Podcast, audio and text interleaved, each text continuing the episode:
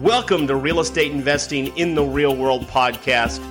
The topic of this episode is When is the best time to get started investing in real estate? Well, to answer that question, let me share with you a quick story. I was corresponding with an economics professor for a leading university in Canada. This must have been about two years ago.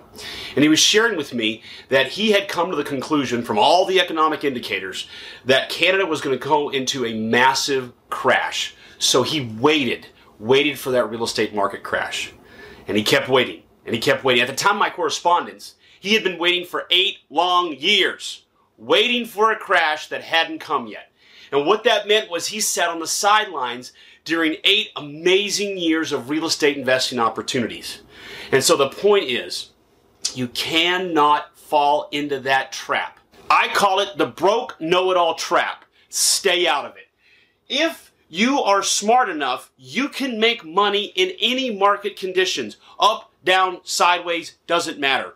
We've been making money for 20 years, my apprentices and I, whether the market's up, the market's down, no matter what the market's doing. And if you stay on the sidelines, you're wasting valuable time that you could be productive economically in real estate. So stay out of the broke know it all trap. So the question is, when is the best time to get started investing in real estate? Answer, as soon as you can, provided you apply the right education, proper techniques at the correct times. I don't want you to jump blindly into anything. But as soon as possible, that's the time to get started, unless you have some personal crisis. Because you need to get started now because that is just one step closer to you reaching your goals. In fact, I have discovered that it's better to start part time. Starting part time for beginners is ideal. So don't feel like you need too much time on your hands. As you can tell, I have a lot of great videos out there. I have assembled my best along with some other resources. I put it into a video training course on creative real estate investing, which you can get access to absolutely free. And that is over 10 hours. There's a whole lot of resources in there. It's going to take you in depth, step by step, exactly what we do, how we do it. It's the right education. I know some people are saying, oh, but Phil, this is so self serving. You're trying to make money selling your books and these videos. First of all, this book, How to Be a Real Estate Investor, I give away for free. And there's also a copy you can get for free in that in that video course. So we can put all that aside. I have the right motives here. I'm trying to, in a in its best way I can, teach you exactly how to be successful in today's market. I'm passionate about it. All right. That's the right education.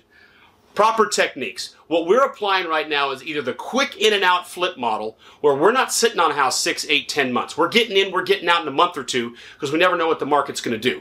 And separately, if we're doing rental property, we're focusing on cash flow, which we'll be talking about here a little bit later. So, applying the proper techniques, and that is at the correct times, to which we now turn. At any moment in time in the real estate market, it can be the best of times for some, and it can be the worst of times for others.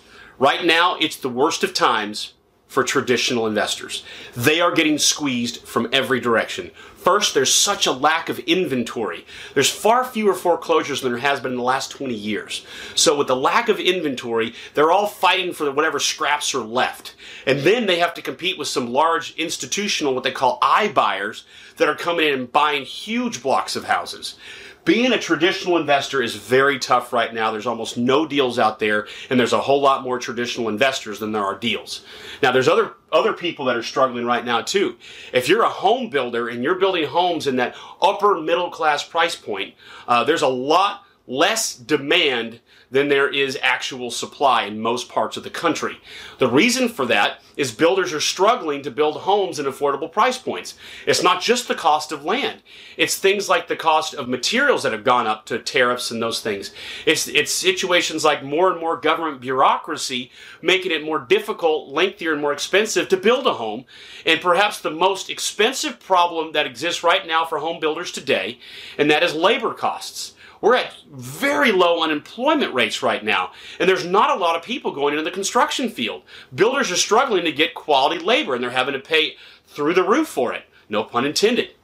So it's it's the worst of times if you're one of those builders. It's the worst of times if you're a speculator right now, because if you just simply want to buy a property, sit on it, and then resell it two years later, you're not you're probably not going to get the same appreciation rates that we saw the last six years. So it could be the worst of times uh, but it's the best of times for some. For people like us, my apprentices and I, we're crushing it right now because there's an affordable housing crisis in America and we are uh, capitalizing on that crisis. Let me share with you. In, uh, in this, I think it was in the last three weeks, they did a study on uh, current home buyers in the marketplace in America, and over 50% are looking for a house under $200,000. All right, remember that number, under 200,000. Meanwhile, the median list price of a home in America right now is 300,000. Do you see the gap? Most of the people are looking for houses down in this price point. Most of the homes are up in this price point. It's an affordable housing crisis. So what we're doing is we're focusing our marketing for sellers in that affordable price point range. So we're getting off market deals. So we don't have the same problem that traditional investors have. We're going after off market deals. We're getting those locked up. A lot of times we're doing creative techniques to give the, the, the homeowner even more money, but we're doing it in such a way where we're skipping out on having to deal with hard money lenders and their costs and, and, and skipping out on the risk of paying all cash.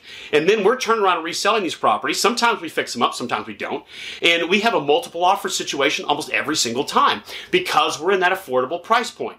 As soon as you get up to a higher price point where there's a lot more inventory right now, uh, that's when you get into trouble. I mean, uh, God forbid you try to do a deal on a McMansion in the southeast right now.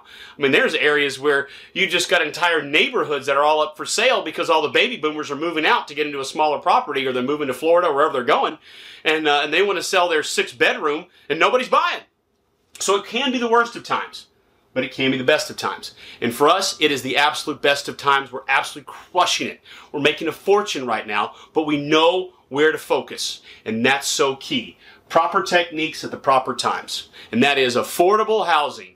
That's where all the money's being made right now. Now, you might be asking the question, but Phil, okay, if we're not talking about house flipping, what about real estate investing long term? What about rental income? Good question. I have a video on how you can buy rental property at the top of the market and still win big. Because with rental investing, your time horizon should be forever. And if your time horizon is forever, then your focus should be on cash flow, not on whether it appreciates or not. I don't care if my rental properties go up or down in value. What I care about is how much cash flow they're producing. I have properties that are producing over 50% cash on cash return. And so I don't care what the market does or doesn't do. Look at those returns, right? So what you need to look at is if you're doing rental property, what is your cash flow? I'm a huge proponent of short-term rentals, vacation rentals because the cash flow is so huge. And what I what I believe is that if you focus on uh, recession-proof areas of the United States, you can have a short-term rental that will last into perpetuity and is going to cash flow like a freight train. And you know what's so exciting too? It's that Airbnb, HomeAway, and TripAdvisor, they're gobbling up more and more of the market share away from the hotels. It's only getting stronger and stronger as a business model. The more people stay in homes, the more they tell their friends, the more they stay in homes, and next thing you know, people are not staying in hotels as much anymore when they travel. They're staying in single family homes at an Airbnb, HomeAway, TripAdvisor vacation rental. So, whether you're going with house flipping or you're going long term rental, the best time to get started in real estate is when? As soon as you can.